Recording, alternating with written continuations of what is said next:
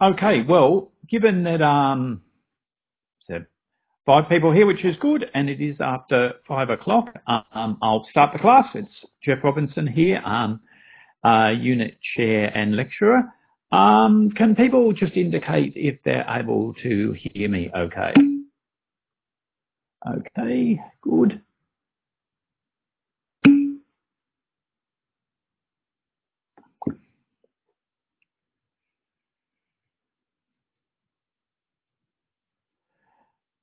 Okay, well, great. Um, I'll get started there, and I'll, I'll start first of all. Um,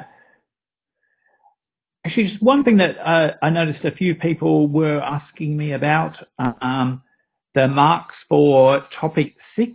Um, I realised there was one button I'd failed to press in the process of setting up the quiz for that week, and the marks weren't transferring across to the grade book.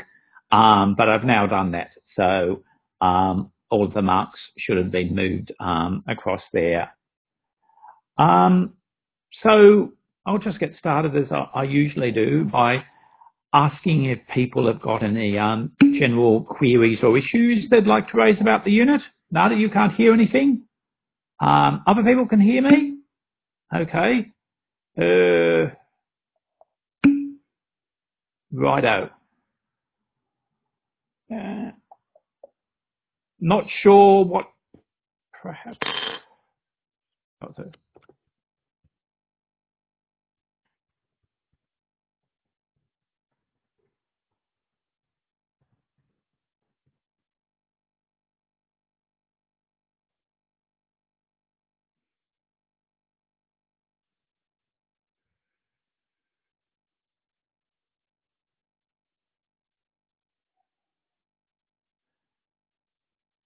Okay. Um, so I was asking, yeah, if people had any um, general, well, nothing would surprise me about um, these updates. Uh,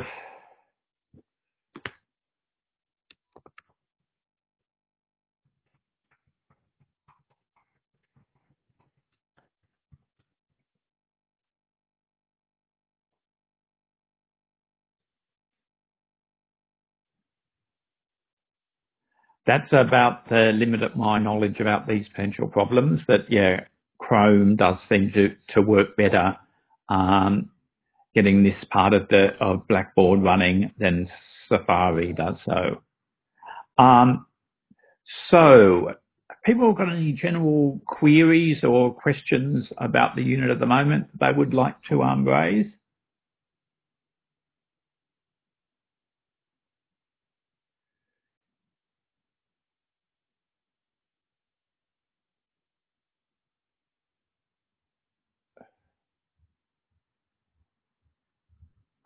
Okay, well, I'll take that as being no particular questions at the moment. Um, I know people have been entertained by the presence of my cat.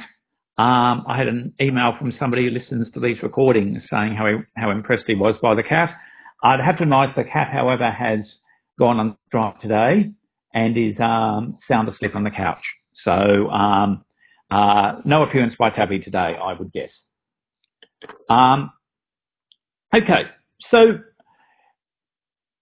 now the recording of the class at Waurn Ponds uh, should be available and um, that's sort of there as a resource for people to use. Um, and what I sort of started before I did the um, you know, lecture component at both um, Waurn Ponds and Burwood was to talk a bit about conservatism as a system of belief and also as a way of life. And one way I did this was um, I invited people to look at a list of um, statements. Oh, okay. Uh, not not sure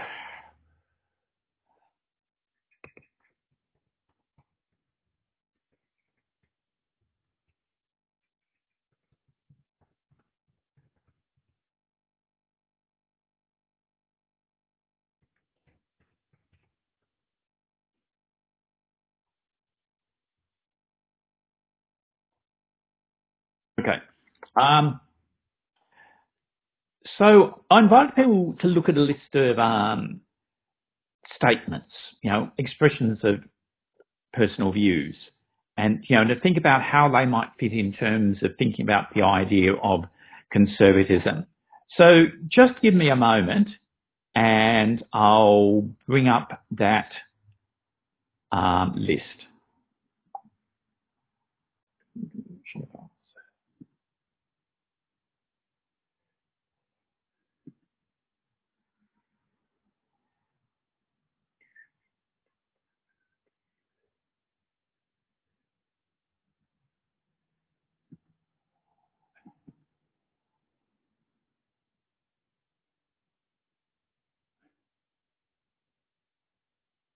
Okay, I can't bring that up, I realise, because it won't allow me to share Word documents. Um, what I might, I'll just type an example of what I have in mind there. Um,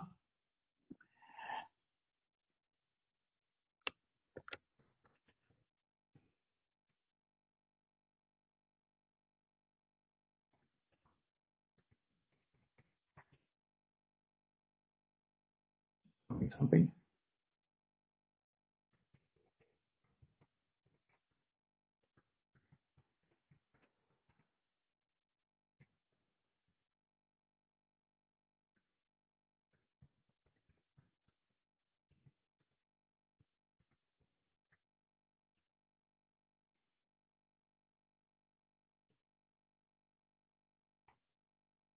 But yeah, say somebody said 90s were the greatest decade in music. Um, uh, Nirvana forever. I can't stand any of this current music that the kids listen to. Is that a conservative statement, do you think? Would you call somebody who said that a conservative? No.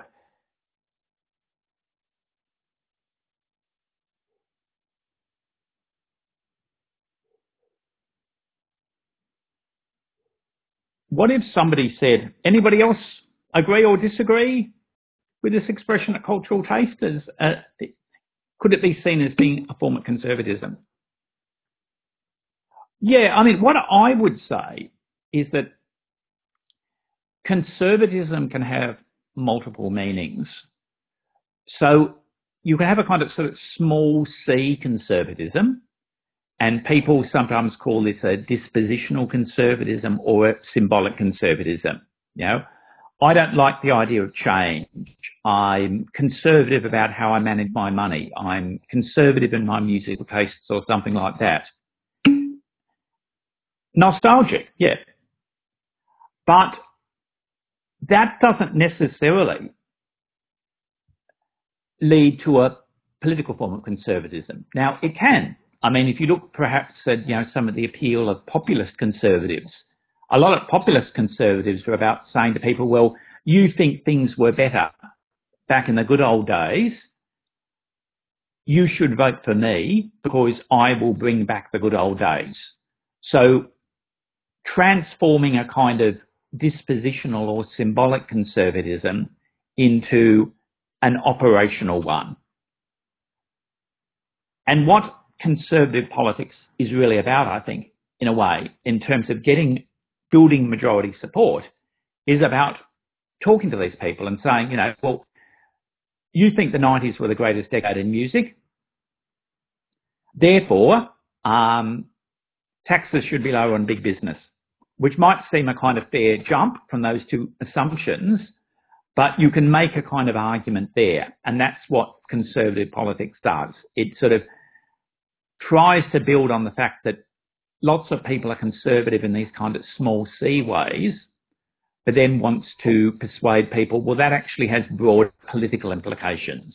You know, it should impact how you vote, how you think about economic policy and other things.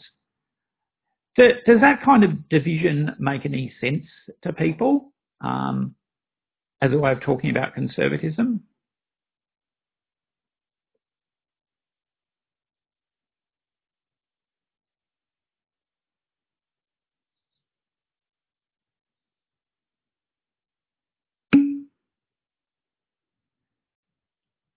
One thumbs up, which is good for um, a Friday afternoon.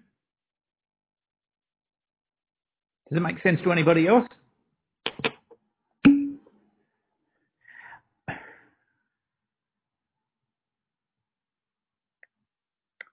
It probably is actually. Um, mind you, I know lots of people who are traumatised by um, Morrissey's uh, political evolution and uh, giving away their old Smiths records in a state of great upset. Well, I know one person actually, but I know there are, I presume there must be lots of people who think the same way that he does. Um, yeah, so that in a way is what conservatism is um, about. And that means, I think, that parties and ideologies are important for conservatism because what you're trying to do is to unite a broad coalition of people. People who might have particular grievances about one or the other aspects of the world, you want to encourage them to come together and form a united political front. So the evidence is, for example, that pe- voters for conservative parties tend to disagree more about policy issues than voters for left-wing parties do.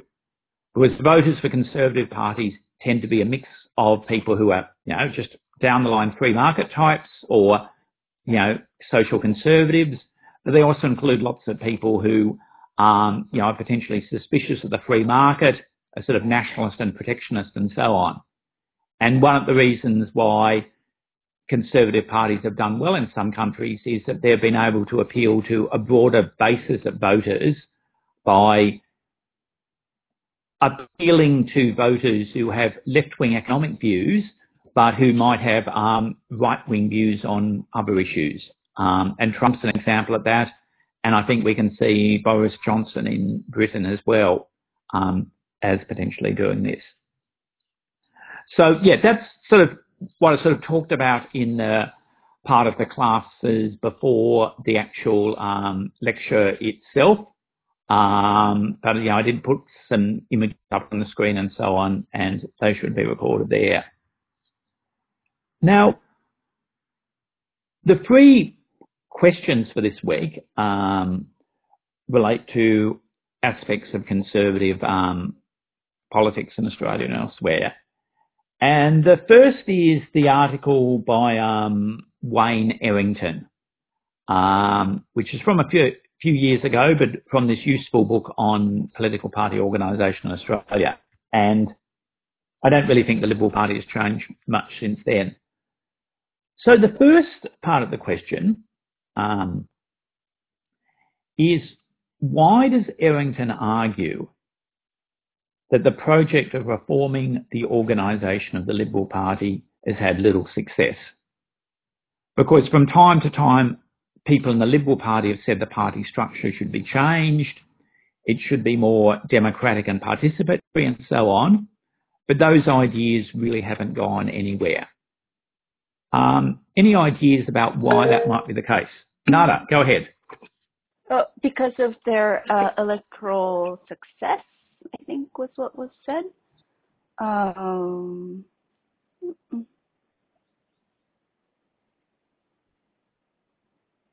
yeah, electoral su- uh, success at the federal level.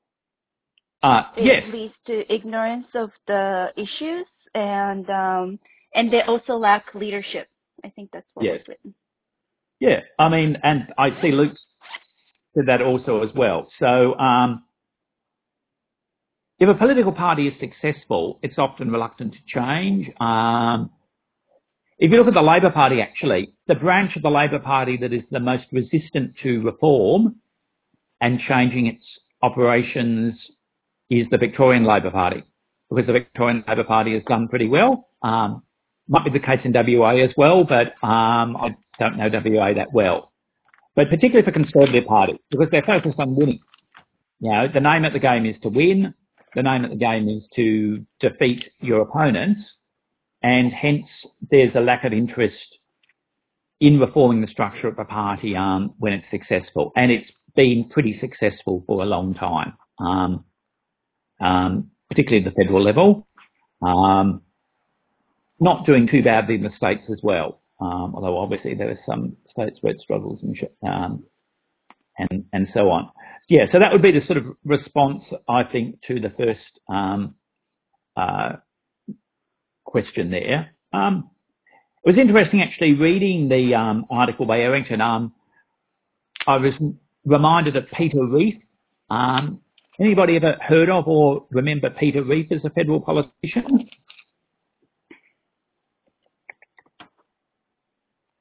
Peter who?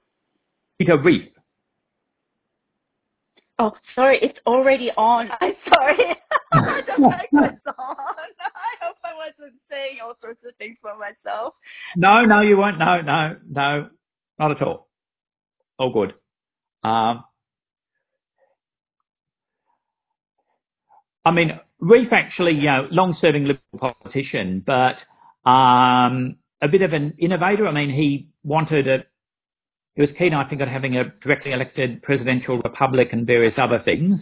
Um, hated unions with a passion, um, so pretty standard liberal in that regard. Yeah, but he actually wanted the party um, to have a directly elected president, you know, where the party members could actually vote on choosing the president of the Liberal Party. Um,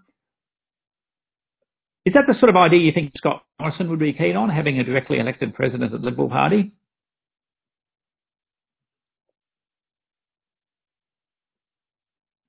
If you were a Liberal Prime Minister, would you be keen on having that?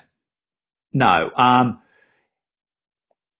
having a high profile president um, is usually bad for a party leader. Um, God, getting flashbacks here. Anybody ever heard of a guy called um,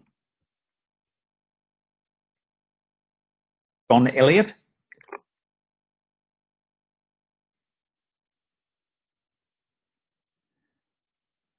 No. Um, Big in the 80s and 90s, Melbourne businessman, um, president of the Carlton Football Club, I think, Liberal Party president, um, liked a beer and a smoke and had a sort of high progressive masculine style. Um, but he was a constant problem for Liberal opposition leaders because as party president, he really upstaged um, John Howard and Andrew Peacock when they were party leaders. So yeah, you don't want um, a directly elected leader. Um, and I, I had no idea who the current president of the Liberal Party is, but of course I googled it and found out that he's a former state premier from years ago who was um, elected unopposed, and he was just elected by the party executive. So the party is very much oligarchical and top down, fitting with conservative ideas of leadership. Um, so the second sort of part of that question is um, you know, how how active is the membership of the Liberal Party in policy formation, by and large, um, in Errington's description? I think I'm sorry, I'm just skimming through the reading now, and I think I saw him say that it has a small amount of membership, and also a they have low motivation. So maybe not in general, but maybe compared to say the membership of the Labor Party, for example, they're a lot less active and less passionate. I think there's some truth. I mean, the membership of the Labor Party is pretty inert, I suspect, as well. But yeah, Liberal membership, I think, is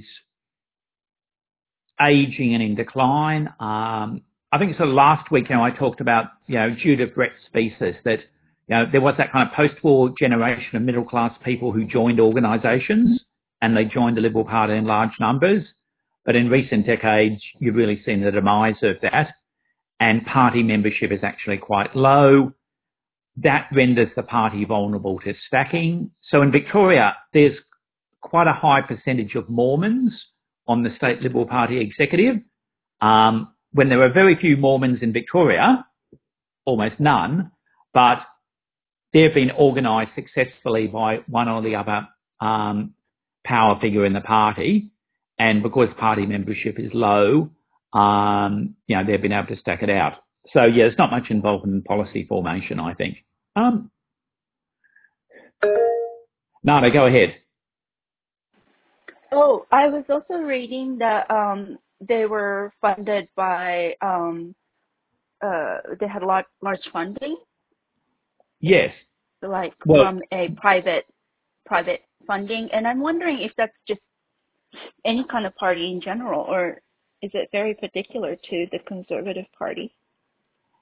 Both Labor and the and the Libs get business funding, but the Libs have done a lot better out of it recently, which is partially business liking the Libs, but also the fact that Labor's been pretty unsuccessful.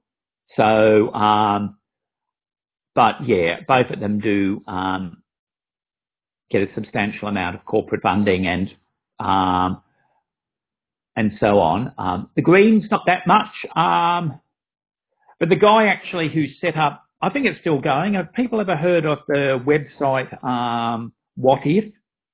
It's used as a hotel booking site. Um, the founder of that apparently donated um, lots of money to the Greens um, a few years ago. But by and large, the, the Greens don't have, Australian political parties, people just don't join them. Compared to, even if you go back 50 or 60 years, not very many people join parties in Australia, unlike Europe. I might have a theory about that I might talk about next week. Um, but yeah, um, so very much a, you know, a classic model of Conservative Party. No, go ahead. Oh, it just made me, it reminded me of how um, all the radical scholars hate Judith Butler because she was funding Kamala Harris for such a long time. Uh, I saw people, yeah, it the American pattern, of course, where your individual donations are recorded or something like that. Um, and yeah. yeah. it's actually harder for American. I don't know much about American funding, but it's actually harder for American corporations to donate directly to political parties than it is in Australia. There's a Australian mm. system is pretty permissive and not very transparent, and um, Labor and government hasn't done much to improve that at all. And of course, at the state level, of course, Labor, there, uh, Labor's been notorious there, yeah. Has there been any kind of um, people pushing back and trying to expose a lot of these structures, or is it just not done? It's been a consistent thing that some civil society organisations, some people in the Greens have been very active campaigning against corporate funding. Lee Rhiannon, who was a Green senator for some years, was very active in that and had, had a website running it and so on. But since she's left Parliament, um, after some internal tension in the Greens, that I think their sort of focus has moved a little bit off it. They sort of, you know, Banter, I think, prefers the kind of criticism of corporate funding, you know, and business and so on was a very kind of, you know, Bob Brownie sort of green, green thing small L liberal. Bandt sort of, you know, prefers more to push the kind of Green New Deal sort of stuff. So I just think they're talking um, about it less. But of course, I mean, this was one of the arguments for setting up public funding at political parties was to say, isn't it bad that they're influenced by business giving them money? But of course, parties just take the public funding and get the money from business as well. Um, surprise, surprise there.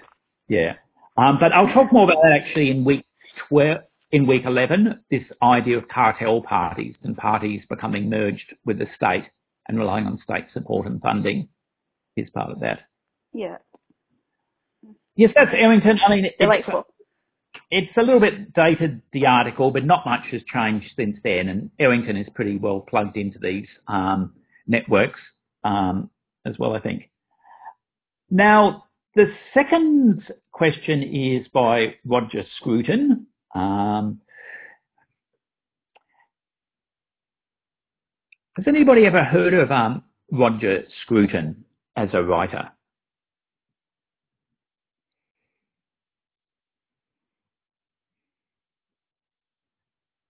Um, wrote a very strange but very big book on sex, actually, um, trying to adopt a Hegelian conservative approach to thinking about sex, which was unusual. But he died a couple of years ago, but he was probably the leading conservative philosopher, I think, of the last 20 or 30 years, very much relying on Hegel in particular, I think, when he started out. But of course, he gave less emphasis to the kind of Hegelian fact. You know, I mean, if you read his early stuff, he's not keen on the free market at all. But of course, then conservatives discovered neoliberalism and he went with the pack. But his early stuff is it sort of anticipates some of the more recent sort of anti-liberal stuff. um, the Conservatives do. Uh, anyway, this is him writing in 1980. And he says, well, that thinking about politics, just excuse me, I've just got a text message I've got to miss here. Uh, just going to suggest to my wife that she buys pizza for dinner or something. Yeah, it's been a long day. Um, I, I thought it was your cat. Your Uh, cat no. messaging you that she needs Uh, her dinner. Um, well, I think he, he does want his dinner actually, but he's just sitting over there sleeping peacefully. But as soon as I move towards the, the tin, he'll wake up in a frenzy of excitement and fall off the couch. Um, so Scruton says that when conservatives are thinking about politics, what they want to see is a politics of factions, not a politics of movements. What do people think Scruton might mean there? Mark, go ahead. I'm just going to take a wild guess because this is just what came to my head when I read the question. I'm Yeah. thinking like because conservatism in generally likes to slow progress and keep things the way they are, I feel like faction is good for that because disagreement is a reason not to change because you can say, oh, there's not unanimous consent, consent on a change, whereas a movement is trying to grow unanimous cons- consent towards progressing towards something. That is not that far off actually what he's suggesting. Nada, go ahead. Nada, were I you saying it was something about. Yeah. Am I? Am I? All right. Yes? Yes, go ahead. Oh, um, it was something about um, the factions um, form a party, so it becomes a party politics. Uh, whereas um, if you have a movement, then it might challenge the overall structure, and they don't want that kind of radical reform. Yes, and that's also, yeah, what sort of like Luke that. and um, Kirsty are uh, chiming in there with well. Yeah, and, you know, a British Yeah. Conservative writing in 1980, when you think about movement, you think of the Labour movement, and you think of, you know, how British politics was plagued by class conflict, and that the Labour Party was seen to a degree as representing the trade union movement. So he is saying that politics should be a kind of sport for the elite. You know, you want elite factions contending, but you don't want them to be engaging with movements that are potentially trying to bring about social change. Um, and of course, eventually, of course, in a way, that's what he got. You know, the Labor Party, after losing, losing, losing, said, well, let's just become a kind of faction. Let's, you know, just become a kind of political party contending for power, reduce our ties to unions and social movements. Um, and Corbyn came along and tried to reverse that, and now they're running back in the other direction. Yeah, that's what New Labour was about. You know, it was about defining Labour in that sense, just as a contender for power within a political system rather than in any sense a representative social movement. Um, uh, but yeah, so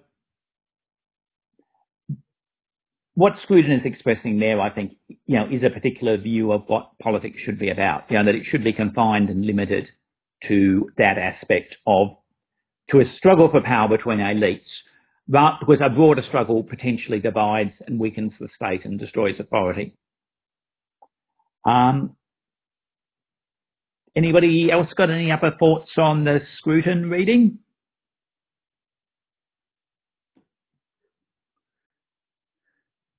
Okay. Um, yes, basically, because the argument was that being left wing made the party unelectable, um, which is, of course, the argument that's sort of being made right now across my Twitter timeline after the bad electoral results in Britain um, last night. Um, the Scruton book, actually, it's it's I think by I think by a long way it's the best expression of a conservative philosophy of politics I've seen because it is not liberal. You know, he says, you know, conservatism is not based on liberalism, it's based on quite a different view of the world, which he derives from Hegel mostly. I mean, I don't agree with it, but I think it's the best expression of a kind of consistently conservative political philosophy I think there is, um, out in my opinion. Okay, and the final reading is, well, Jesse, it's a problem actually. I mean, I've read a fair bit of Scruton stuff, and he sort of ties himself a bit in knots. But what you do say you're against socialism. Most of all, socialism is the threat. You know, the idea of a movement trying to transform the social order and overthrow authority is really bad. You might not be entirely keen on neoliberalism, but it's better than socialism. And you can find common ground with neoliberals in terms of resisting the project of socialism, um, which is what happened with Margaret Thatcher. Um, and in the you know, in the book actually, you know, this is written, you know, probably written just as Thatcher came to power, and he he, he expresses concern that the Conservatives are being too influenced by market by market liberal ideas. Um, but he sees the defeat of socialism and you know the threat that it poses to the unity of the state as being absolutely paramount, and that has to be defeated. Um, this is fusionism. You know, this is why Deakin and Reid joined together in 1909. You know, even though in the Australian context, even though you know Deakin hated Reid, because he thought Reid was a slobbish reactionary, and Reid thought that Deakin was an up himself pseudo intellectual poser. But despite that, they joined forces um, to oppose the threat of socialism. Um, okay, the third reading is from this book by um, Daniel um, Ziblatt, um, which is probably the sort of big buzz book of this kind of historical social science at the moment. I think it's it's it's been very popular and talked about a lot. And Ziblatt is trying to consider how conservatives responded to democracy. And basically he says, well, there were two sort of different re- responses conservatives could make to the coming of democracy. Any ideas about what these two different responses were that conservatives could make?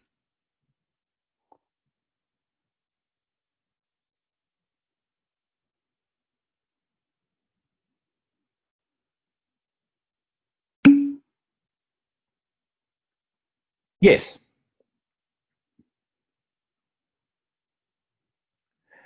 So you might say, well, we have to set up a political party. We have to try to win elections. Um, we have to do that sort of thing. Any ideas on what the sort of more traditionalist or second option um, might be?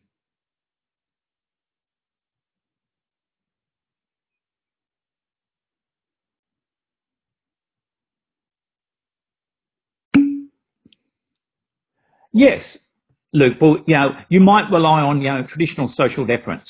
You know, so the landholder, you know, could tell the peasants, you know, vote conservative or else you will be thrown off your land.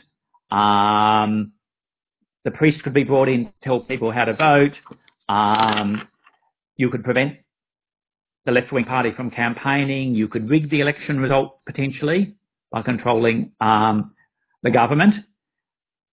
And these two different kinds of approaches, and Ziblatt's book is, is re- mostly about a comparison between Germany and Britain. Because in Germany, the Conservatives relied a lot on this more traditional approach, um, using their traditional social power, their control of institutions, um, you know, the power of landholders over workers and so on. Um, rather than actually forming an effective political party. Um, whereas the British Conservatives um, did, somewhat surprisingly, you know, and adopted a. A lot of Ziblatt's book is about, you know, how organised the Conservatives were, you know, employing people full time in each electorate to campaign and organise, and having a very systematic structure. Um, whereas in Germany, the Conservatives were always disunited and chaotic.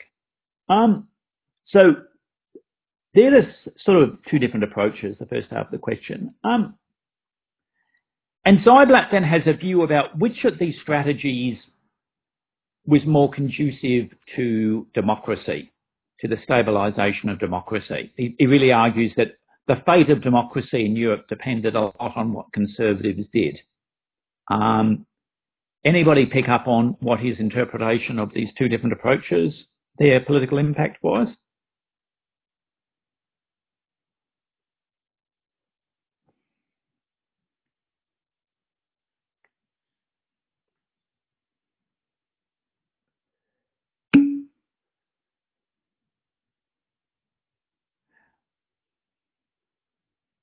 Yes, elites felt more comfortable with democracy. Um, when conservatives were politically successful, elites were less worried about democracy. Um, I have doubts about the sort of implications of the argument, although in the last chapter of the book he sort of qualifies the argument somewhat. Um, but it, it still is a very impressive book in terms of the research and the use of all sorts of interesting statistical um, tools and so on to try to work out what was going on. Yeah. Yeah, so, so say you had a very, say you had a conservative party, but it had a very loose and fragmentary organisation. Could that be a problem for democracy if a conservative party had a very permeable and loose organisation that could be easily taken over? I suppose if it was very easy for, I guess you could probably say maybe that's something today, um, like the extreme right-wing views to take over their party because of the fact that it was the structure was so loose, they might find that destabilizes the democracy. Yeah, and this is now when Ziblatt's book came out, you know, people talked a lot about Trump and the American Republicans, and he talked about it, you know, saying, well, the American Republicans are an example of a very permeable party. You know, Trump was able to come out of nowhere, basically, and take the party over, and party elites were powerless to stop him, and eventually party elites gave in and mostly went along with him. But Ziblatt talks a lot about Germany in the 1920s, where the German conservatives were effectively taken over by a cashed up businessman of extreme of extreme right wing views, and he steered the party towards um, close cooperation with the Nazis. And the Conservatives ended up playing a, a, significant role in the downfall of democracy. You know, even though they, even though you know their vote share was down to about ten or fifteen percent, that was pretty important in the context of them throwing their support behind Hitler, and that this guy, um, this this businessman, was you know able to run this kind of sort of populist rebellion against party elites, saying you know we need to restore German greatness, make Germany great again, you know, destroy the socialists, um, team up with the Nazis, and um, was successful in doing so. Whereas in Britain, you know, there were fascists in Britain, but the Conservative Party remained controlled by elites. Um, and really didn't let them get a foot in the door mostly. So this is Ziblatt's argument about democracy. Now he's trying to explain, well, why does democracy succeed or fail? And he says, well, one reason are these events that happen in conservative politics, how they respond to the challenge of democracy, whether they sort of decide to re- reluctantly go along with it or they decide to fight it altogether. Um, Yes, Nada, go ahead. It's a really strange reading of the whole thing, given that, I mean, in, in British, it's like, okay, so the world imperialist power that tried to colonize everyone in the world that committed all these genocide and whatever, uh, they're going to keep the Nazis from you know what I mean? I'm just like, wait, my head hurts now. Well, I yeah, I see that that um, yeah, that you could argue well that yeah, if elites are able to remain in power, maybe yeah. that shows that democracy is really a fraud. Yeah. Um, you know, um, is he saying, well, you can't really have democracy, you have to appease elites one way or the other? And in the last chapter, he sort of suggests he's not really saying that, but you could sort of read the argument almost, I think, as having that kind of viewpoint. You know, so yes, Britain was a democracy, but the British Empire wasn't. Um, you know, people in India couldn't vote for the British Parliament, and they paid a very high price for not being able to vote for the British Parliament in terms of famines and dispossessions and so on. Um, yeah, and obviously, you know, the decline of the American Empire and so on, you could think about some parallels there potentially. Um, well, and also, isn't like the parties on the left also um, very much ran by elites? So more is and more, not- yeah. yeah. But um, even from the beginning, I mean, at least in the U.S. context, I would think that were all elites from the beginning. I'm not, I'm not so sure about here, but yes, uh, different factions of elites, but yeah, yeah, America never. had a There social. moments. Yeah, there, there are moments in America, so it seems to develop towards a more radical and participatory politics, but that ebbs pretty quickly, I think, um, because the system is so strong and resistant um, to that. But yeah, I mean, it's been a very influential book, and it is a interesting argument and some very clever research techniques that he uses to try to work out what was going on in the past. You know, when you can't go back and interview people, but he finds out all sorts of interesting ways of trying to potentially work out what they were thinking and so on. Um, but you could raise some questions about it. Okay, well, that's the sort of three questions. Um, anybody got any other queries or issues you know they'd like to raise about it, any of the readings or the questions for this this week?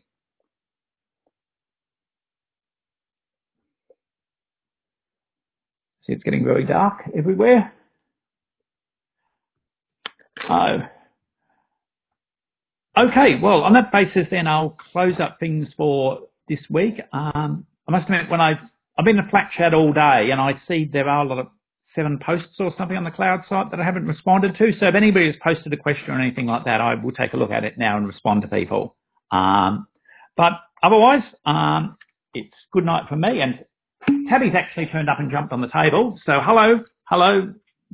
Tabby says hello. Hey, Tabby. yeah. I can't see you because it's too dark. Uh, yes. Well, he's pretty dark as well. So, Oh. okay. See you all next okay. week. Thank you. Bye.